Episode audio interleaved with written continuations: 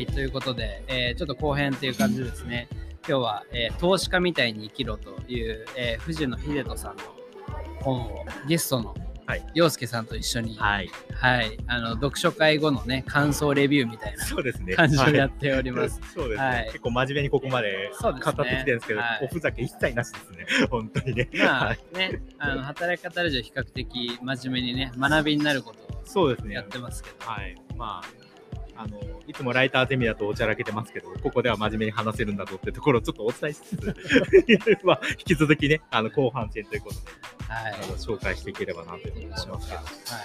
まあ、その投資家みたいにね生きろっていううんところで、やっぱ投資家のようなはい。思考とか習慣っていうのをいろいろと紹介してくれてるんですけそうどですね。投資家の習慣っていうところで、そうですね。今度は次は習慣っていうところで、もうここまではうん、思考をね、主に語ってきたんですけど、まあ、前回ちょっと習慣の一部でちょっと終わってしまったので、はい、はい、まあ、続きということでね、語っていきたいなと。そうですね。他に気になった習慣って、はい。さんありますか？ね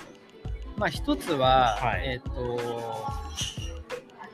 まあ見えない資産を増やしていこうっていうところで、もちろんその見えるようなお金みたいな資産とかあると思うんですけど、うん。見えない資産の一つとして、うん。人間関係っていうのも、はい。まあ、あの人にとってはすごく重要な資産になりますよっていう話があって、そこはなんかあの一つ学びになったところだし、うん。まさに結構ライターゼミの、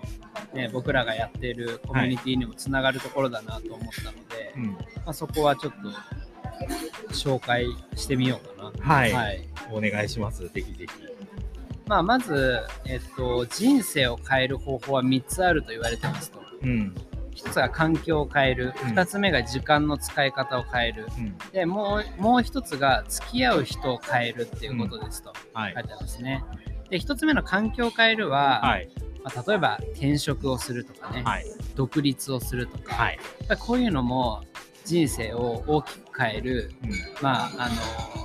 方法の一つになると。うん。でただまあなかなか転職って結構ねサラリーマンの人にとってでかい決断だったりもするので結構大変でしたよ。僕も実際やりましたけど。はいはい。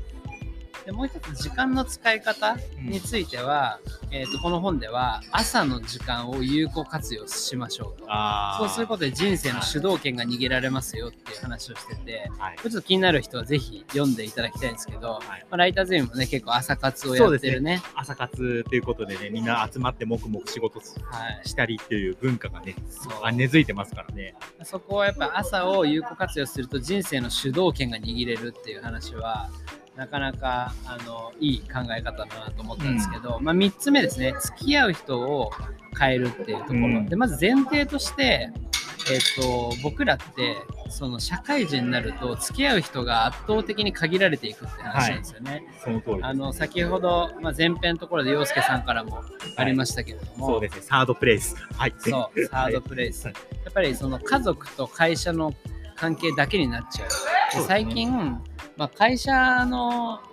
付き合いって言ってもリモートワークとかで、はい本当同じ部署の人ぐらいしか関わらないとかう、ん。なんか一緒に今まではお昼ご飯食べるとかあったけどそういうのもなくなっちゃったりとか、はい。結構なんか関係性が希薄になってきている。うでまあ個人の時代っていうふうに言われていて、ん。はい。あのまあ、フリーランス的にね働く人も増えてる中でやっぱりどんどんこう付き合う人の数自体も減っちゃうっていう、まうん。あ、そんな中で、えっと家族とか、うんまあ、地元のつながりとか、はい。あるいは会社のつながりっていうものとは違う第三の、うんまあ、居場所をはい。持っていく持つっていうことが、まあ、今あの重要視されてますよっていうところでコミュニティっていう話がやっぱりこの本にも書いてありました。そうですね、まさにライターデブの話ですね。そうですね。はい。はい。いやーでもやっぱこの第三の居場所っていうのがあることによって、やっぱ今まで出せなかった自分を出せたりとか、あの、いろ、また別の違う価値観の人たちとつながることによって、新たな発見ができたりとかっていう、すごいいいことが本当に多いので、学びの意味でも、あの、自分のストレス的な意味でもかな。やっぱり、あの、人間関係で会社では良くなくても、やっぱりあ違う場所ではすごく輝けたりっていうことによって、まあ、本業の方でも、まあ、上司から何か言われても耐えられるかっていうのもやっぱりあったりもするのでね、なんかこれってすごい大事なことかなっていうのを、本当強く僕も共感を覚えました。田中そうですねね。コミュニティの話少し深掘ると、はい。なんかすごい思うのが、はいオンラインコミュニティって、はいなんか自分と結構向き合ううん。場になると思うんですよね。そねれはいくつか要因があって、はいまず自分と全く似てない人、はい。年齢も様々で、はい性別ももちろんそうだし、そうですね。で職種も、はいあのね、それぞれみんな違うあの会社で働いてたりとかする人うんが副業だったりとか、まあライターゼミの場合はライターっていう共通項はあるんですよそれ以外のバックグラウンドみんなバラバラになるそうですね。本当にバラバラですね。その中で自分がいることで自分を客観視して、はい。自分って何が得意なんだっけとか、うんあのこういう集団の中でなんか自分はどういう存在なんだっていうことを結構考えたりするっていうのと、あとはやっぱり会社だと会社にももちろんいろんな人いると思うんですけどなんかやっぱり仕事だからみたいなところでそんなに自分のこと考えなくてもやれと言われたことをとりあえずやっておくと、はい。まあなんかと時間は過ぎていくんですよね。そうですね。でもコミュニティって、まあ、なんならね会費があったりもするわけじゃないですか。はい。会費を払ってまでこの居場所場所に居続けるっていうことって、自分にとって何の意味があるんだろうとかっていうのを結構考えるんですよね。あありますね、本当にね。でやっぱりなんか、なんでいるのか分かんなくなることもよくあるんですけどそのたんびに考えるんですよね。はい。ってなると結構なんかこう自分のあじゃあ会社とかでははい出せない自分をはい。発見してみたいとか、会社では提案できないことをうんここで提案してみたいとか、はい。一人ではできなかったことをみんなでね。仲間とはい、そうですね。一緒先回りしちゃいましたね。仲間と一緒だからできる続けられるっていうのがまあライターズムのコンセプトなんですけど、まあ、まさにそういう挑戦ができるとか、はいなんかそういうことによって自分と向き合って自分の自分のことをより理解できるようになれるはい場所だから単純に居場所だから安心そこで友達が増えたっていう話だけじゃないなんかその人生の自分の主体性を持てる場みたいなあ感覚がはいすごいありますね。あ。いやー、ありますね。はい、すっごい共感ですね、ここもね。そうですあね。ーまあ、僕もね、やっぱりあの会社の中ではあんまり、あのまあ、これから辞めてる会社ではあんまりいい感じではね、あのめちゃめちゃ輝けたほどではなかったんですけど、それでもね、まあ、何年かやってきましたけど、このライターゼミ入ってから、まあ、やっぱり自分の役目とか役割とか、僕って何、どんな貢献できるんだろうとか、ここでこのライターゼミを使ってどんなチャレンジできるんだろうって、本当によく考えましたね。で、やっぱその中で、まあ、ライターの人たちの中では結構自分は話せるんだとか、そうですねうんはいなんだってところ走りに走りをねやっていただいてますよね。走りじゃないですよ、ファシリですよ。いや、違う、違う。走りもやってるかもしれない。いやそうですね、違います、違います。はい。走りデータもやらせていただいてますし、あと、まあ、自分でね、企画とか練って実現したりとか、他の人の企画を、ね、形にするっていうのも、結構自分はあできるんだな、得意なんだなっていうのも、ライターでも入ってね、気づけた部分もあったので、いろんな方とね、こう、ワンオンワンって言って、こう、ね、個別に対話をして、そうですね。その人がやりたいことを引き出して、はい。で、それをこう実現するのをサポートするみたいな役回りが多いですよね、そうですね洋介さんは。。やりましたね。ここのワンオンワンも、あの、まあ、今のね、ここまでの会社ではやれなかった、あの管理職ってたとかやれなかったんですけど、そうなった時に、まあ、部下と面談しなきゃいけないってところを想定しながら、あの、まあ、試しでやってみたいな、ライターゼミでちょっと実現、まあ、同じじゃないけれど、実現できるかなと思って、まあ、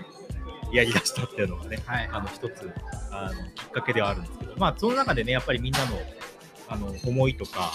あの持ってるものとか、環境とか、あのたくさん引き出せた部分が本当にあったし、自分もすごく学びにつながった部分もあったので、あのやっぱやってよかったな。でもここは、それはライターゼミじゃなかったら、やっぱり試せなかったうんチャレンジできなかったことなので、あの本当にそういう環境があるっていうのは、やっぱり自分の中では強みだなはいはい。あのお金払ってでもいる価値のあるものだなっていうのは本当に思いました。でなんかチャレンジができる土壌というか、まあ、まさに文化ですよね。そうですね。それがうまくなんかできているっていうのはね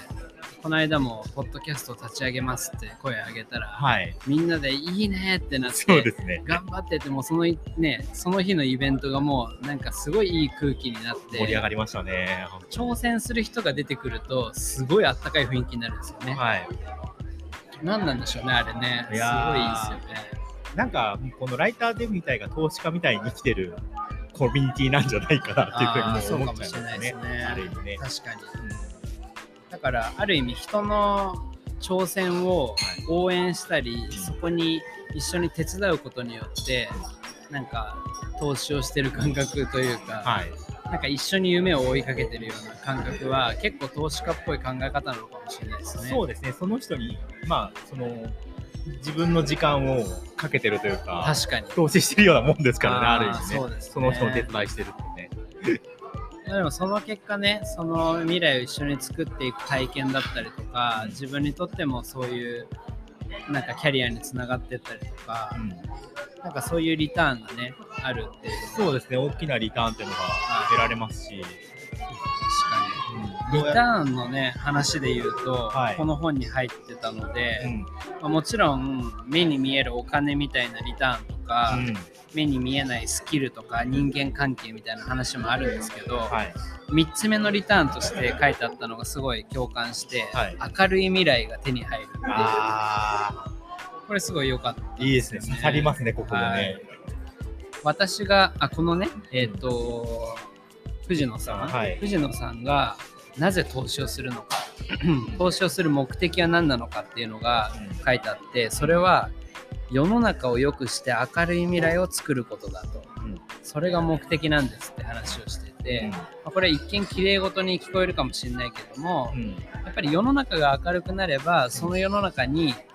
暮らしている自分の人生もより良くなるはずだっていうふうに考えていてでさらに言うと、まあ、ちょっと仏教的な考えなんですけども、はい。その一如っていう考え方で、宇宙全ての元は大元は一つでうん。自分というものも他人相手っていう存在もうん。動物も、うん。まあ地球も社会もうん。全て一つだから、うん。まあ、その地球のため社会のためにいいことっていうのは絶対自分にもいいことなんだよっていう、まあねあのある意味哲学的なところだと思うんですけど、はい。そうです仏教的な。はい。なんかそれを藤野さん結構思って投資をしてるっていうところで、まあさっきのなんかライターゼミの応援みたいな話も、はい。まあなんか自分にとってスキルになるとかっていうのもあるけれども、なんか純粋に同じコミュニティにいる人が夢を実現する何か挑戦できたそれを応援して自分もそこに時間を投下するっていうことでちょっとでも世の中が良くなったりしたらもうし超幸せじゃんっていうかそうですもうなんかね。そういう感覚なのかなとある意味、ライターゼミが目指す究極的な目標に意外となってくるかもしれないですよね。まあそうですね考え方もうん、だねか。らライターゼミ自体もあの、まあ、街を作るっていう大きな目的、はい。目標を持ってビジョンを持っていて、うんまあ、これがコミュニティっていう範囲から本当に街のようになって、はい。ゆくゆくはこうメタバース上の実際の街でみんなが本当に暮らしてるようになっていくとか、っていう話をなんか、まあ、みんなで追っかけているっていう感覚もあるんですよね。でやっぱりそういう居場所って世の中に必要だし、うん。でライターゼミがその一例になれば同じようなコミュニティが他にもいっぱい出てくるはずだっていう、なんか大きな社会を良くするそのビジョンみたいな。そうですね。みんなのためのそのサードプレイスみたいなものが増えてくれば、そうなんですよ。やっぱりいろんなその会社員の人たちが、まあ、さまざまね、コミュニティに属して、やっぱり、あの、充実した、その、まあ、生活というか、はい。はい、あの、仕事ができるようになればね、あのいいんじゃないかなというふうに思うので、まあ、そういう意味でも、ライターゼミは社会に貢献してんじゃないかなって。いや社会に貢献すると思いますよ。思いますね。うん新たなオンラインコミュニティのね形だと思うので、まあもちろん似たような事例はあるかもしれないですけど、はい。でも結構奇跡的なことも多いんですよね。そうですね、うん。すごく多いですね。こんなに Slack が盛り上がることもないし、はい。チャンネルがたくさんあってそれぞれに主人公がいたりとか、はい。みんなが輝けるみたいなところに近い,、近い部分をかなりね目指せているので、はい。まあ実現できているっていうのはまあ、なかなかねそう簡単にできるものじゃないからこそこれを形としてうん作り出し街を作って、はいでそれがまた広がっていくっていうねはい、本を出してねそうですね。夢がありますからね。書籍化をして、はい、こういうコミュニティを作ったらみんなの居場所になるんだっていうなんかそういう未来を作るっていうことに時間を投資してる感覚はありますね。はい、そうですね。はい僕も一緒で、一緒にね、あの、なんかその夢を追っかけてるような感じなんですけど、ははい。い。まあ、あの僕も引き続きね、皆さんのあの力になれるように、また尽力していきたいなと思うんですけども、さあ、なんかそろそろっていう感じで、その習慣もね、含めて、まあ、もう一個気になるようなところもちらっとね、お話できればなと思うんですが、さあ、なんか僕、なんか習慣っていう部分でね、その、まあ、投資家としての習慣で気になったところといえば、やっぱり学びというところで、学びね。はい。まあ、ね、あの、どうしてもね、あの、情報っての一定化っていうか、古くなっていくものなので、常にやっぱり学ぶ姿勢っていうのはすごく必要になってね、今後に来るかなと思うんですけど、はいはい。やっぱりその、大事なことってまずメモを取ること。あそう。やっぱり藤野さんもこの本の中で語ってるんですけど、やっぱり成功する人たちに共通して多いのはメモをよく取る人。メモをよく取ってる。はい。ただ、ただメモを取るだけじゃなくて、そこも、その話されたことをメモするだけじゃなくて、やっぱりその話を聞いたことを自分なりの解釈を加えて、まあ、アウトプットすることっていうのが、やっぱりより記憶に残りやすくなるっていう考え方がすごくある。学び方のね、はい。方法としてアウトプットを意識する。そうですね。常にアウトプットを意識するっていうところは、はい。あー本当にそこはすごく刺さって、あの、うんあちょっと、あのクラウドワークスのあの民カレですか？そうですね、みんなのカレッジっていう部分の学習方法にもすごく共通する。そうですね、インプットとアウトプットを通じて学習効果を高めていくっていうのは、うんまさにみんなのカレッジがやってるところなので、そうですね。結構いいかなっていうのは思います。はい。やっぱりあと学ぶチャンスをね、自分からやっぱり取りに行ってほしいなっていうのもはいこの本にも書かれてて、やっぱり実際に出かけて話を聞いたりっていうのもすごく大事なことだし、その中でやっぱりまあオンラインとかでもいいんですけど、まあそういうセミナーの中で聞いてるときに常に自分が質問することを意識していくと、あのよりあのそのセミナーの学びが深くなる、記憶に残りやすくなるっていうのも、ここもすごく刺さったことですね。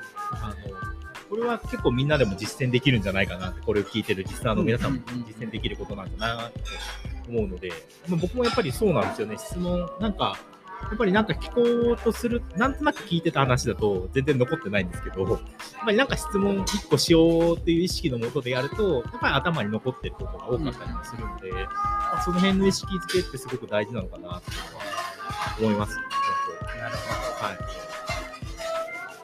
こう学びっていうことが、まあ、ある意味投資家的な、ね、い意味で言うと学ぶっていうこと自体すごい投資になっていて、うん。さらにその投資の効率を最大化するために、はアウトプットを意識するとか誰かから聞くときにはうん。あの質問を考えながら聞くっていうのが、はい、投資効果を最大化するわけですね。そうですね。はいはいまあ、他にね、学びの方法としても、まあ、今回やってる読書っていうのもね、すごくあるんですけども、読書ね。読書ね、読書はやっぱり一番の自己投資っていうのが、この本でも書かれてはいるんですが、ただ自分がね、気に入った本を読むんじゃなくて、まあ、今回の田中さんが、ね、考えたみたいに、あの、これ僕が勧めた本なんですよね、正直言うと。そうそうはい。そういうものを、あの、勧めたものを買ってみて読んでみるっていうのがすごく大事だっていうのが、この本に書かれているんですよね。確かに。うん、結構自分のそのなんだろう価値観というか考え方のあの、まあ、枠を超えられるチャンスだっていうのもあるのであのそこってすごく大事なんだなっていうのは本当に思います。僕もね僕は自分の枠でしかなかなか出ることがないので、はいはいこれはやっぱり田中さんに見習ってですね、やっぱ他の方に勧められた本をちょっとうん今後はね、読んでみようかなと思うんですけど、確かに。ここはね、本当に一番刺さった部分がありますねなんかやっ。ぱ枠を外れるとか、はいずらすみたいなキーワードが結構この本にはたくさん入ってたような感じがしますね。そうですね。学びとかインプットの枠をずらすもそうだし、人間関係もうんなんか同じ同世代の同じ会社の同じような考え方を持ったメンバーだけじゃなくて、はい。あの年齢も違うね、はいまあライターゼミじゃないですけど60代20代若い人とかとつながっていくことで自分の枠の中では考えなかった考えがポンと入ってきたりそういうつながりが作れたりっていうのが、まあ、投資につながるっていうまあなんかなんでしょうね。分散投資的な考え方に近いんですかね。そうですね。い意味で近いかもしれないですね、はいはいはい。そういう意味ではね。そこはすごくまた、あの共感、なんか改めて再認識できたってところが本当に大きかったっていうのは、この本読んでてすごく思ったことになりますね。はいはい。はい。あ、ー結構なんか選択肢が実は多いっていうことを認識するのっていうのも大事だなというのは思いますね。ちょうど先週のはい。ラジオでも話してたんですけど、はい。まあ、よくメタ認知とかね、うんそういったことも言いますけど、うんやっぱり幅広いちょっとずれた視点を知ることで、はいあそういうふうに考えてもいいんだとかあそういうまた別の道があるんだみたいな、はい。まあ、ライターゼミとかね入ったらあ自分はなんかファシリテーターとして皆さんに喜んでもらえるんだとかねまさに洋介さんみたいなそうですね。そういったちょっとずらすみたいなところがまあ新たな投資につながっていくっていう。そうですね。新たな投資と、まあ、可能性が広がるし、可能性が広がっていくっていう。ね、そこでやっぱり人のためになってることで、やっぱり自分が役に立ってるっていう喜びにつながって、そうですね。自然とまた主体性が出てきて、新たなチャレンジができて、いい好循環が生まれると、いいですね。ね、いい状況になっていくんじゃないでしょうかね。だいぶいろいろ、まあ本当ね、いろんなことがこの本は書いてあって、まあ後半にはね、あのいわゆるお金の投資の話そうですね。も入ってはくるんですけど、そうですね。最後の方で入ってきますけど、最後の方にやっと。でもなんかそれ以上にやっぱり生き方うん。を投資家っていう目線で、まあ、捉えていくとうん、こういうふうに生きるといいんだよっていうのが入ってる本で、なんか僕正直投資家みたいな人って結構自分から遠い存在というか、はい。なんならちょっと対極にいるぐらいにうん。何でもリターンとか考えて行動するのってちょっとなんかそれこそ損得で考えてるみたいな、うんなんか感覚があって、はちょっと苦手かもって思ったんですけど、実は投資家さんも別に損得だけで考えてるわけじゃなくて、い。うん。むしろどこに投資を時間自分の時間を投資していくのかっていうのをなんか好き嫌いで考えていたりとか、うん。その投資した先がただのお金のリターンだけじゃなくて、未来を良くするんだっていうこと、そういう夢とか希望みたいなものに対する投資だったりとか、はい。なんかそういうふうに考えてるっていう意味で、なんか全然自分の価値観と遠くないというか、はい。むしろライターゼミとかの思想すごい近いっていう。そうですね。かかなり驚きでした。ね。僕もすごいここの本は驚きが詰まってて、はあの本当に再認識したやっぱり自分がやっぱりやってたことが割と多かったりい、そうですよね。したので、あの本当にそこは良かったかな。生きこの生き方で良かったんだみたいな思いもありましたそこにアップデートしてねやっぱり枠をずらす、うん軸をずらしていろんなものを知ってみるっていうところがすごく大事だなってところが新たに学べたことってことで本当にそううん、いいあの本に巡り合いだなっていうのをいや素晴らしいですね。本当に。だからなんかあのこのラジオでもいいつか言ったかなキャリアオーナーシップっていう考え方があって、はい。まあ、自分のキャリアを主体性を持ってはい。自分で選んでいく人はい。がこれから増えていくというか、まあ、そういううん。風に選んでいく必要があるって話がはい。あって、まあ、それがイコール投資家のように生きろっていうことにかなりニアリーイコールなんだろうなっていうのは、あの今回なんか気づけました。っていう意味で言うとなんかフリーランスの方とか、はい。副業に挑戦してる方って自分の意思でそれをやってるんで、はい。おのずと近いからこそライターゼミの文化が結構この藤野さんが言ってることと近かったっていう。はいそうですね。そういう、なんか本当に今のこのフリーランス副業ライター、まあ、まあ多分ね、会社員の方も一部お持ちの方もいらっしゃるんでしょうけど、やっぱり、あの、こういう、その今の主体性を持って生きるっていうことが、まあ、まあ、今後、あの、僕らがより良い、あの社会にしていくため、より良い生き方をしていくために大事なことなんだなっていうのを本当に学べたっていうのが、この本の、まあ、出会いだったかなというふうに思いま。ですすね。はい。ということで今日は、えー投資家みたいに生きろという藤野秀人さんの書籍を紹介し、はい。えーそれについてライターゼミメンバーの陽介0522さんとはい。対話をさせていただきました。い皆さんお聞きいただきありがとうございました。はい、本当にありがとうございました。はいまた出るかもしれないよ。わかんないけど。いやぜひまた帰ってきてください。ははいい、ということで、今日は以上で終わりとしたいと思います。よすきさん、ありがとうございありがとうました。ございました。はい、また。またお会いしましょう。おやすみなさいかな。